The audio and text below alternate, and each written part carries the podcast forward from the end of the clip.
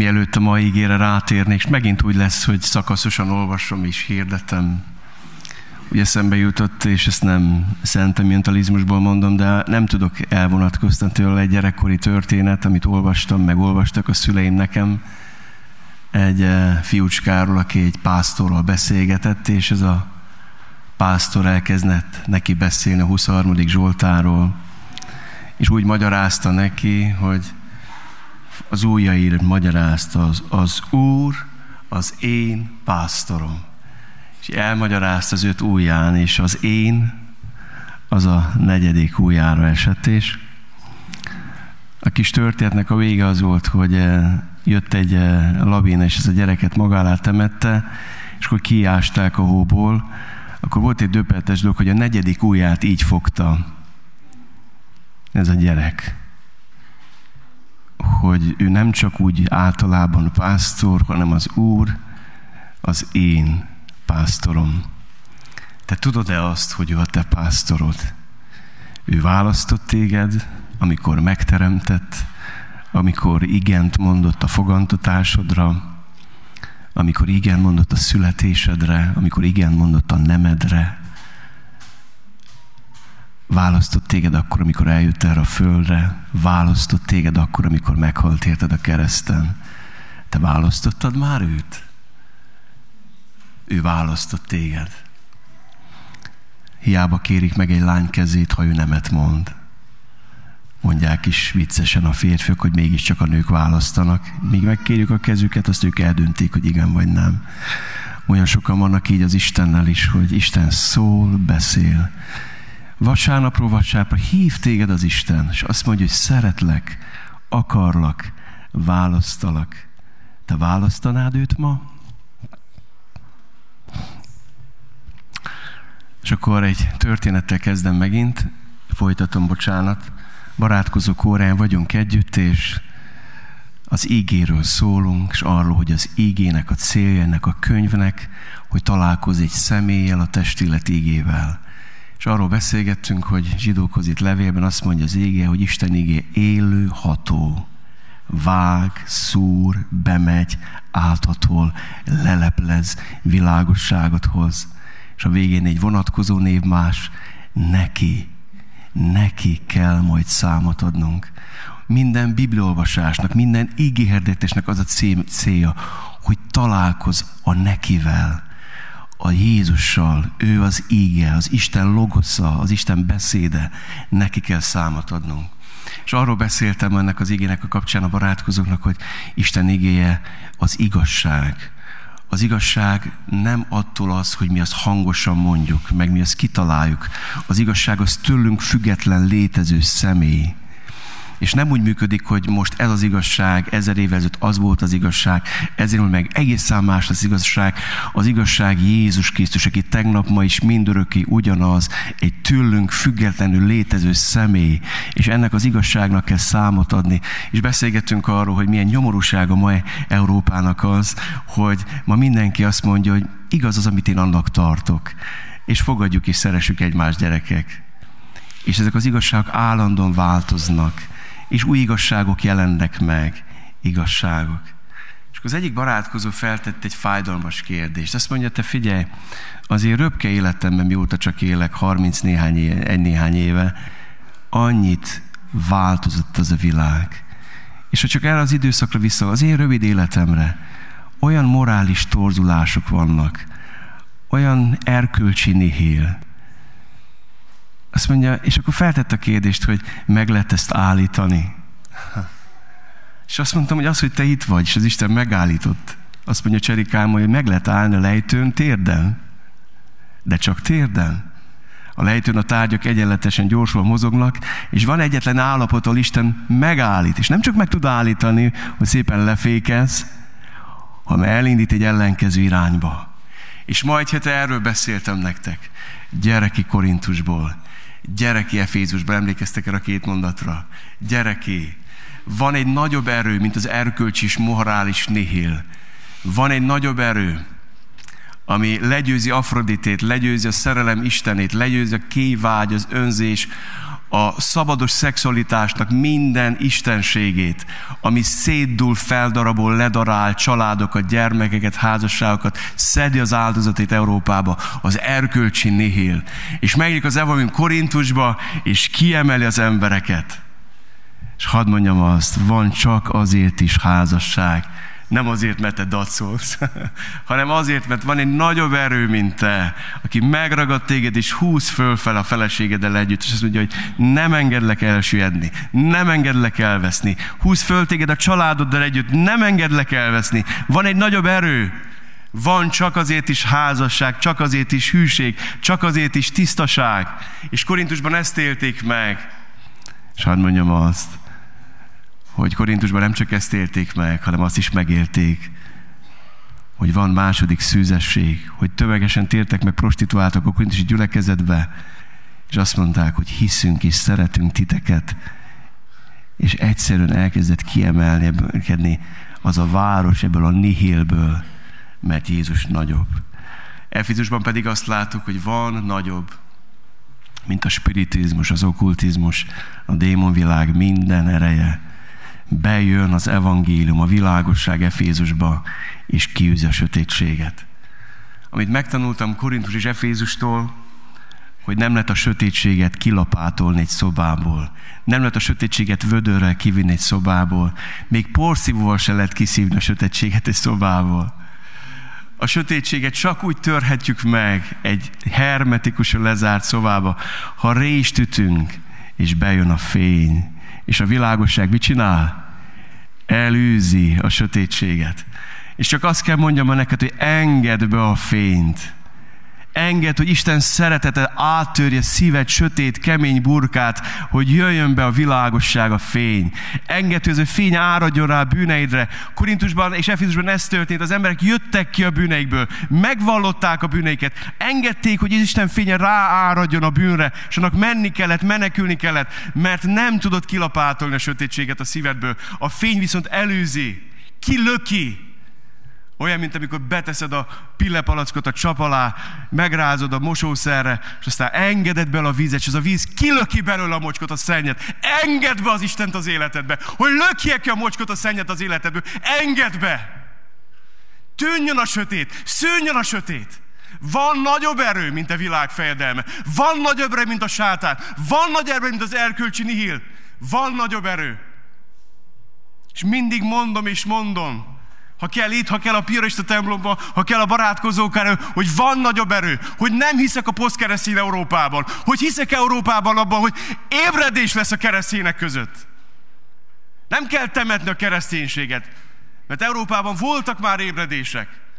Mikor Nándi elmondta azt nekem, hogy ahol ők laknak most per pillanat, utcánként négy-öt-hat imaház van, sajnos nem mindegyik működik, jelei annak, hogy amikor John Wesley élt, meg az a többi evangélista, akkor tudjátok, mi történt? Kocsmákat zártak be, nyilvános házakat zártak be, az szórakozóket bezárták. Nem a hívők mentek szórakozni, hanem be kellett zárni, mert kiáradt a Szentlélek. És ezek a templomok, amik utcánként megjelennek, azt bizonyítják, hogy 150-200 évvel ezelőtt Európában nagy ébredések voltak. Ma pedig posztkeresztény Európáról beszélünk, Skóciában templomokat alakítanak kaszinóvá, szórakozó helyi diszkóvá. Én hiszem azt, hogy lesz ébredés Európába, hogy az evangéliumnak van ereje. És itt szeretném folytatni Efézust, hogy Efézus az egyik bizonyíték a számomra, hogy az evangélium át tud formálni társadalmakat. Kicsiben kezdődik el, de tud társadalmi tényezővé válni, mert amikor megtértek az emberek, és amikor elmenekültek azok a skéva fiai a démonizált ember előtt, akkor hívőkbe is olyan szent félelem támadt, hogy összehordták minden okult szemetüket a város főterére, és 20 ezer ezüst pénznyi uh, okult irodalmat, könyvet, eszközt, mindenféle mágikus erővel bíró eszközt ott égettek el az központban, a város főterén. Micsoda dicsősége az evangéliumnak akarok hinni az ébredésben. Akarom hinni. És azt mondom, hogy Uram, kezd velem. kezd a mi gyülekezetünkkel. Könyörülj rajtunk, Uram. Hadd legyen az evangéliumnak társadalom átformaló ereje. És most lapozzatok oda az abcselhez, és folytatjuk az ége olvasást. és megnézzük azt, hogy mit jelent az, hogy az evangéliumnak társadalom átformáló ereje van. Abcsel 19, és ott hagytuk abba a 20, hmm, 20. vers. Abcsel 19, 23, bocsánat. Ülve hallgassuk az égét. Abban az időben pedig nem kis háborgás támadt az úr útja miatt, mert egy Demeter nevű ötvös, aki ezüstből Artemis templomokat készített, nem csekély nyereséget biztosított a mesterembereknek. Ezeket összegyűjtötte a hasonló foglalkozásokkal együtt, és azt mondta nekik, férfiak, tudjátok, hogy ebből a mesterségből van a mi jólétünk, és látjátok és halljátok, hogy ez a pál nem csak Efézusnak, hanem majdnem egész Ázsiának sok népét áltatta és megtévesztette. Halleluja! megtévesztette, hogy? Nézzétek meg, mit mondok. Nagyon tetszik ez a buzgolkodás. Azt mondja, mivel hogy azt mondja, hogy nem Istenek azok, amelyeket kézzel csinálnak. Gyakorlatilag, amit mi gyártunk, az nem az, aminek gondoljuk. Jó biznisz, az emberek hülyék és babonások, és el lehet nekik adni. Meg lehet őket téveszteni. De Pál megnyitotta a szemüket, hogy gyerekek, nem tart meg benneteket az Artemis szobor. Nézzétek meg a folytatást. De nem csak az a veszély penyeget bennünket, hogy ez a mesterség csődbe jut, hanem hogy a nagy Isten asszonynak, Artemisnak a templomát is semmibe veszik majd. Jaj, de nagy baj. És oda lesz az ő nagysága. Pedig őt egész Ázsia, az egész földkerekség tiszteli. Amikor ezeket hallották, megteltek haraggal, és kiáltoztak. Nagy az Efézusi Dián, Artemis, bocsánat. Az egész városban felfordulás támadt, megragadták a Macedon Gájuszt és Aristarkoszt, akik Pál utitársai voltak, és egy akarattal a színházba rohantak. Pál pedig nem engedték a tanítványok, amikor a nép közé akart menni, és néhány ázsiai főtisztest fel, akik a barátai voltak, üzentek neki, és arra kérték, hogy ne menjen a színházba. Ott pedig ki egyet, ki más kiáltozott, mert a népgyűlés összezavarodott, a többség pedig azt sem tudta, miért gyűltek össze. A zsidók Sándor tolták előre, ezért a tömeg figyelme őrá irányult. Sándor pedig kezével intett és védekezni akart a nép előtt. De amikor felismerték, hogy zsidó, egyetlen kiáltást tör ki mindenkiből, és mint egy két órán át kiáltozták. Ezt a mantrát képzeld el. Nagy az Efézusi Artemis. Két órán át hallgatni ezt. Ezt hívják agymosásnak. Nagy az efézusi Artemis. Miután pedig a városi jegyző lecsendesítette a sokasságot, azt mondta, Efézusi férfiak, ugyan ki az az ember, aki ne tudná, hogy Efézus városa nagy istennő, Artemis szentének és az ő égből leszállt képének őrzője. Mivel tehát ennek senki sem mondhat ellent, szükséges, hogy lecsendesedjetek, és semmiféle meggondolásságot ne kövessetek el. Mert ide hoztátok ezeket az embereket, akik nem templom rombolók, és Isten őket sem káromolták. Ha tehát Demeternek és a hozzá tartozó mesterembereknek valaki ellen panasza van, vannak törvénykezési napok, és vannak helytartók. Ám pereskedjenek egymással. Ha pedig egyéb dolgok felőről van valami panaszotok, a törvényes népgyűlésen elintézhetitek mert félő, hogy lázadásra vádolnak minket a mai nap miatt, mert nincs semmi érvünk, amely megokolhatnánk ezt a csődöletet. Ezeket mondva feloszlatta a népgyűlést. Kozmopolita város volt Efézus, az Efézusi Artemis templom az ókori világ hét csodájának az egyike volt, Képzetek el egy hihetetlen, az akkori kornak egy nagyon nagy templomát, 70 méter széles, 130 méter hosszú, gyönyörű faragott oszlopcsarnokokkal rendelkező templomot. Egy írdatlan nagy templom volt, csodáként tekintettek rá. A Róma után a másik nagy kulturális fellegvár volt Efézus. Ebben a városban volt egy színház, egy hatalmas szabatéri amfiteátrum, amit egy domboldalba vájtak bele, kapaszkodjatok meg, 24 ezer ember tudott befogadni ez a színház. És azt olvastuk ma, hogy hova mentek az emberek cirkuszolni? A színházba. Iszonyat, nem is tudom, tehát mi lehetett ott, valami hihetetlen kavalkád. És Kis-Ázsiában két Artemis templom és istenség létezett. Az egyik Artemis, aminek a latin megfelelő Diana volt, ezért majdnem Diánát mondtam. Az Efézusi, az a, a Diana az a vadászok szűzistenője volt. Az Efézusi Diana pedig a termékenység istene volt. Nem tudom, hogy mondjam szépen, egy sok keblű nő volt a szobra, egy, tör, egy torzó, nem tudom, inkább ne képzeljétek el, borzasztó, egy, egy, egy, egy torzó. Most ezek az ötvösök két dolgot csináltak bizniszt, az egyik az, hogy megcsinálták a templom kicsinyített mását, kiöntötték, a másik pedig ez a csodálatosan szép Istennőnek a szobra. És jöttek a szerencsétlen emberek, nagy babonás, és megvették, és hazavitték a kis családi házi szentébe, és azt mondták, hogy hazavittük Ártemiszt a lakásba. Nem baj, majd fog születni gyerek, nem lehet egy gyerek, majd megoldjuk, kuruzslunk, ez az, ő a termékenység istenője. Aztán hozott ő sok mást is be eh, az erkölcsi életbe, és Pálik ebbe a városba hirdetik az evangéliumot. És az első, amit látunk, hogy a, a, az okkult világ menekül. A másik az, hogy gazdasági érdekeket sért az evangélium. Ez a Demeter rájön arra, hogy hoppá, hoppá, Pál megtévesztett az embereket. Logikusan megmagyarázta nekik, hogy azt, amit az ember kezével készít, az nem lehet Isten. És az emberek nem hülyék, megértették, hogy hát ha logikusak vagyunk, Pálnak igaza van. És azt mondja, nem, hogy csődbe megy a cég, a vállalkozás, rossz lehet, nem, nem fog működni a biznisz. Olyan szomorú vagyok, mikor azt látom, hogy Magyarországon emberek forintok millióit és milliárdjét költi kuruzslókra.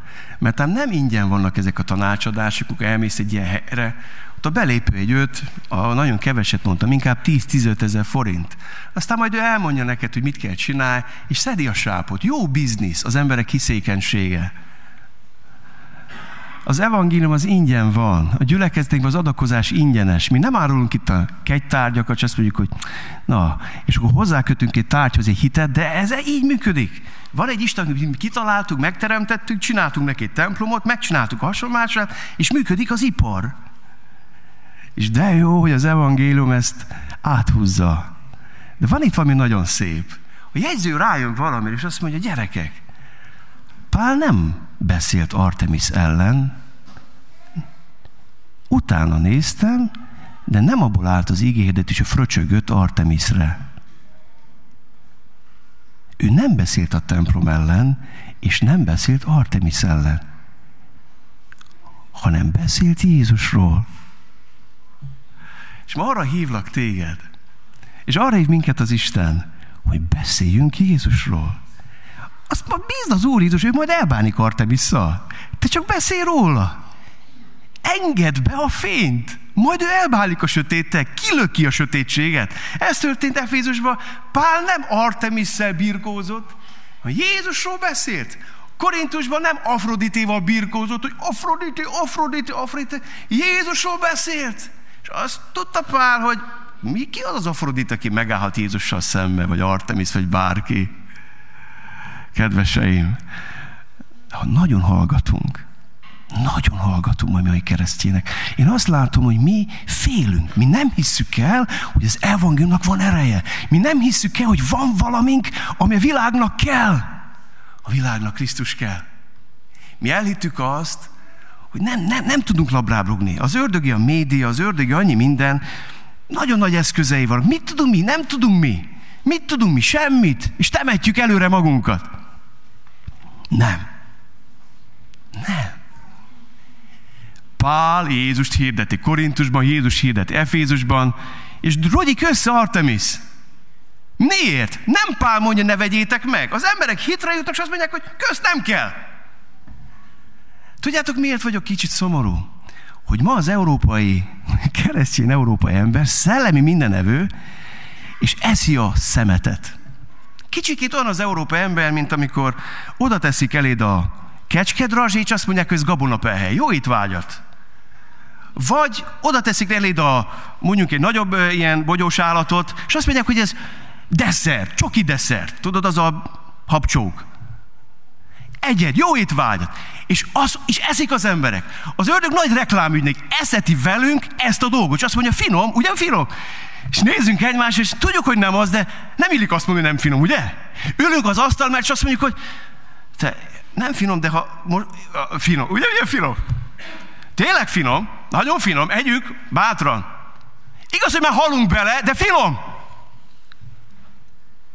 Kedveseim, ha az ördög nem szégyeli csomagolni a szemetét, hogy nem mondjam szebben, trágyáját, akkor mi a kincset miért nem merjük kimeteni tálcára, és azt mondja, emberek, Jézusra van szükségetek.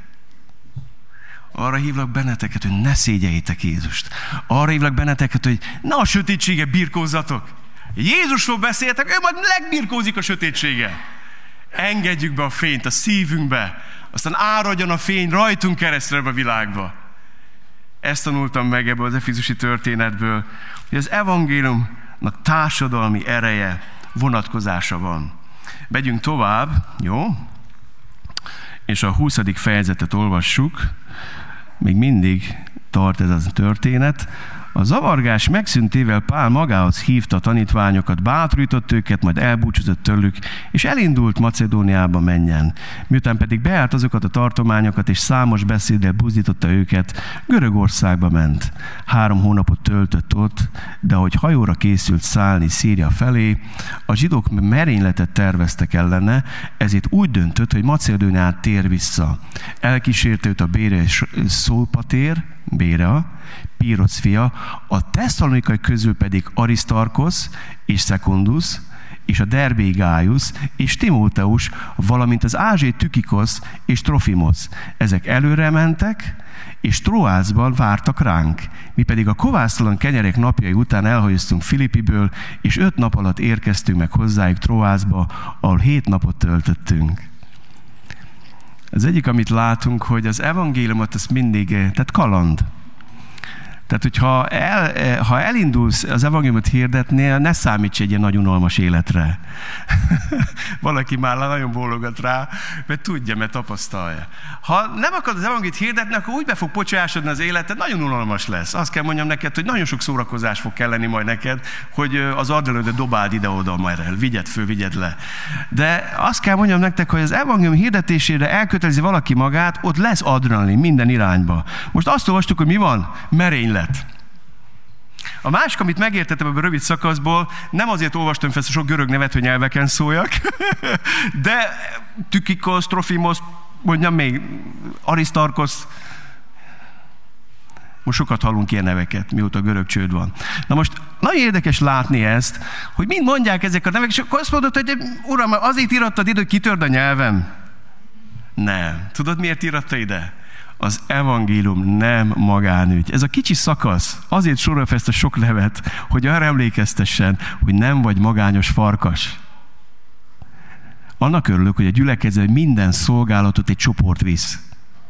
Akkor megkértem Tesszát, indítsa a babamama kört, olyan csoportot töborzott maga, mert mondom, uram, hát már ne az egész gyülekezetet vigye magába a babama körbe, de azt mondta, hogy nekem kell a munkatársi csapat.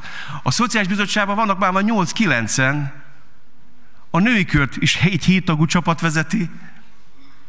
Nagykörös, már egész komoly csapat jár át. Minden szolgálat, ami gyűl, a zenei szolgálatokat is szolg, csapatban történik, a gyülekezetben mind, ami történik, az munkatársi közösségben történik. Kedveseim, az individualista Európa elfelejtett valamit. A kereszténység nem magánügy. És akkor van egy, egy ilyen magányos, fogatlan farkas keresztjén, ugye?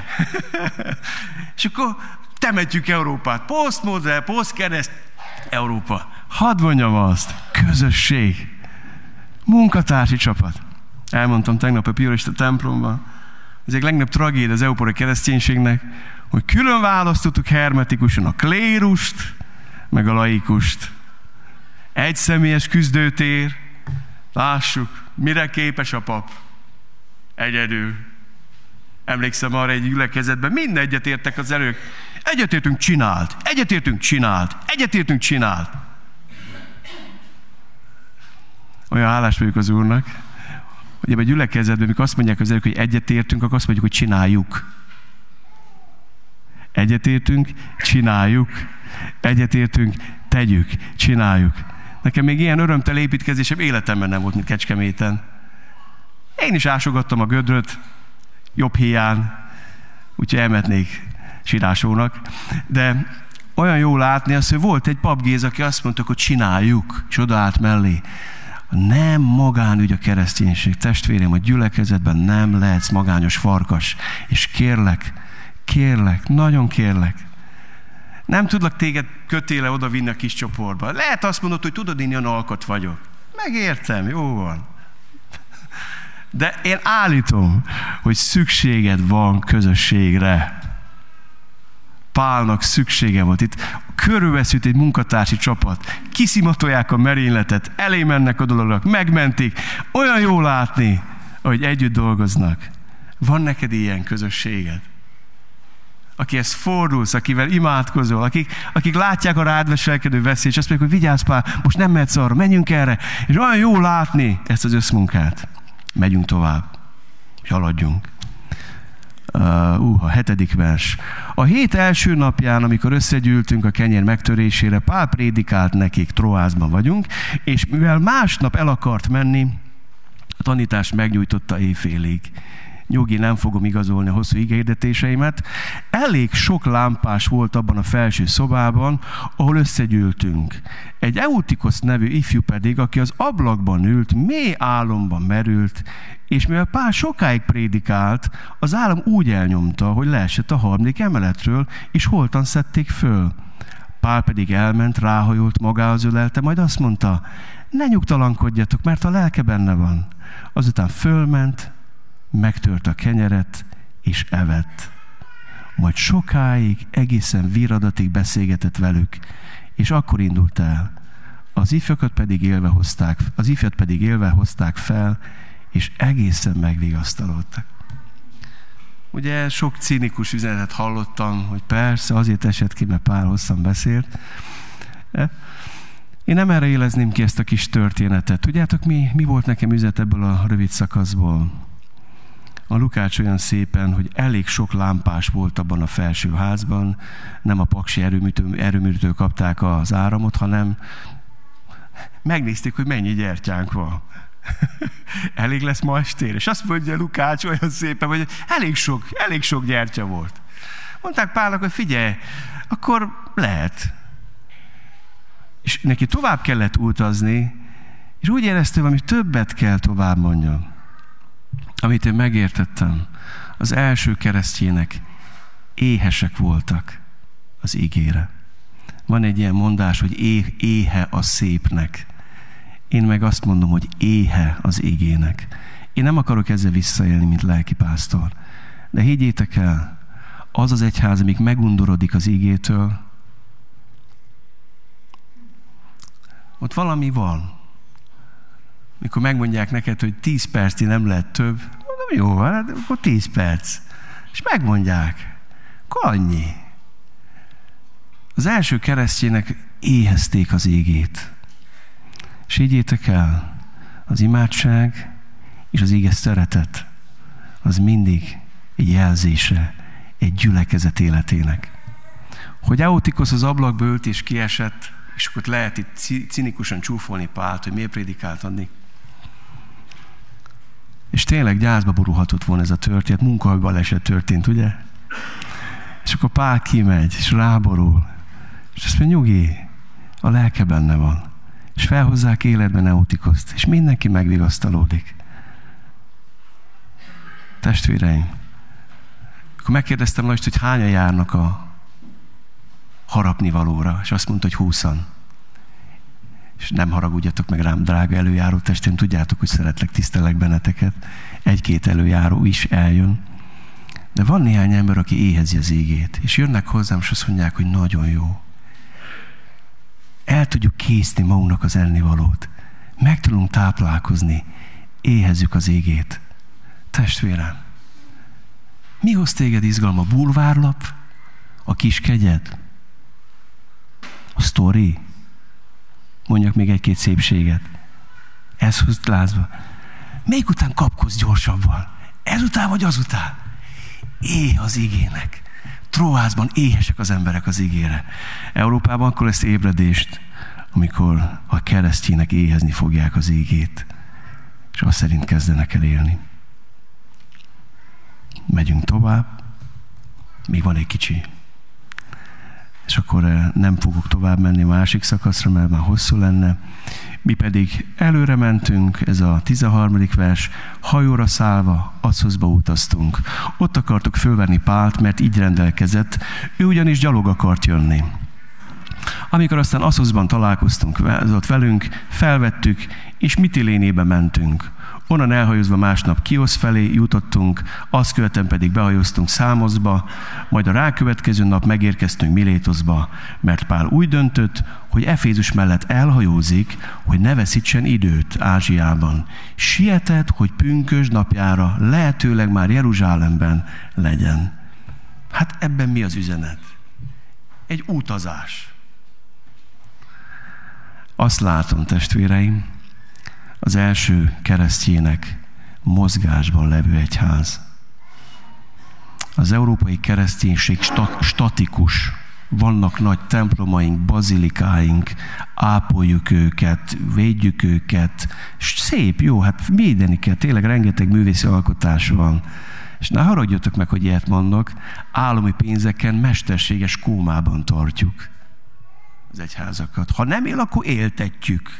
Ha nem él, akkor is éltetjük. Infúzió, aztán lesz vele valami.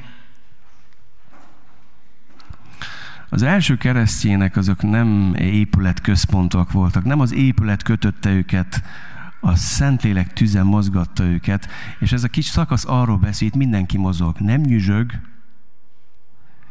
Nyüzsögjünk Jézus nevében, nem így van az ének. Nem hanem mozdulnak, de célirányosan.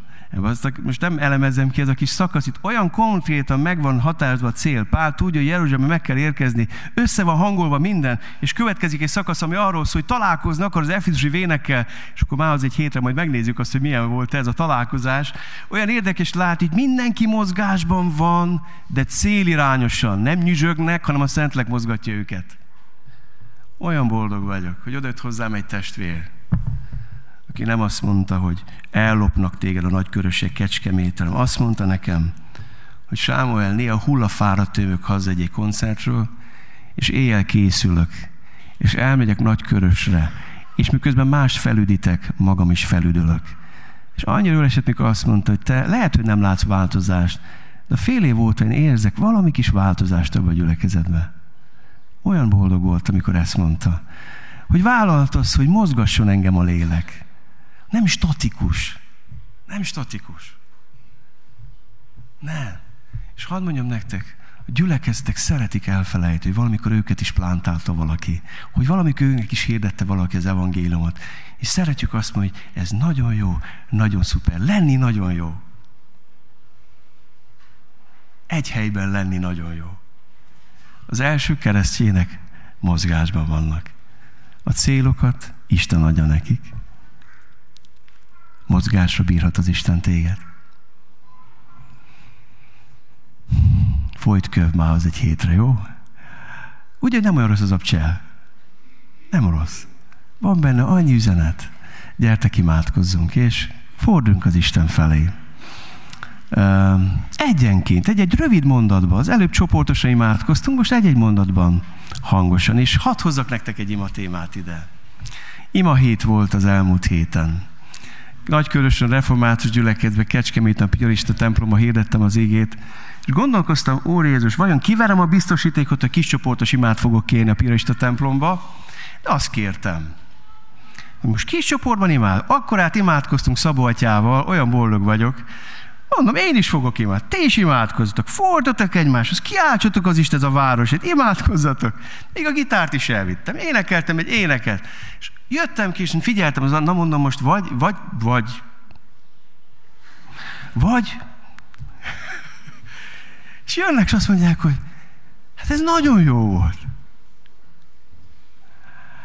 Azt kérem tőletek, hogy ne csak az ígére válaszoljunk most, hanem kérjünk áldást az Kecskemétén élő összes keresztény gyülekezetre. Imádkozunk a papokért, a lelkészekért, az atyákért, a plébániákért.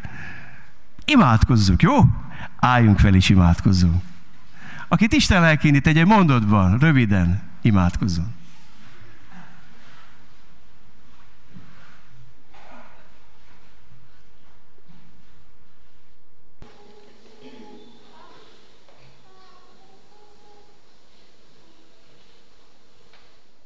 Úr Jézus Krisztus, kérünk téged, hajj le hozzánk. Kérlek, Uram, arra, hogy az ége teremjen gyümölcsöt mindjárt szívében. Őrizd meg attól, hogy csak mondjam, de ne éljem. Köszönöm, Uram, a Te ígét tisztaságát, gazdagságát. Emelj minket föl. Küldj el minket, Uram. Adj ébredést gyülekezetünkbe. Szomjazunk, sóvárgunk rád, Uram. Áld meg, áld meg, Uram, ezt a várost. Áld meg ebben a városban az összes keresztény gyülekezetet. Kérlek egyenként mindegyik katolikus gyülekezetért, annak minden vezetőjét, plébánosáért. Kérlek, Uram, a református gyülekezetért. Kérlek a pünkösdi gyülekezetért. Kérlek, Uram, a híd gyülekezetért. Kérlek, Uram, az adventista gyülekezetért. Kérlek, Uram, kérlek arra, kérlek az evangélikus gyülekezetért, árasz ki szent lelkedet minden vasárnap, minden szószéken, gyújtsd meg az íge hirdetők szívét, és kérlek, hoz ébredést, hoz ébredést, Uram. Hadd legyen ebben a városban a kereszténységnek társadalmi jelentősége. Nem azért, hogy mi nagyok legyünk, hanem te légy nagy ebben a városban. Te dicsőj meg a mi városunkban. Ámen. Foglaljunk helyet.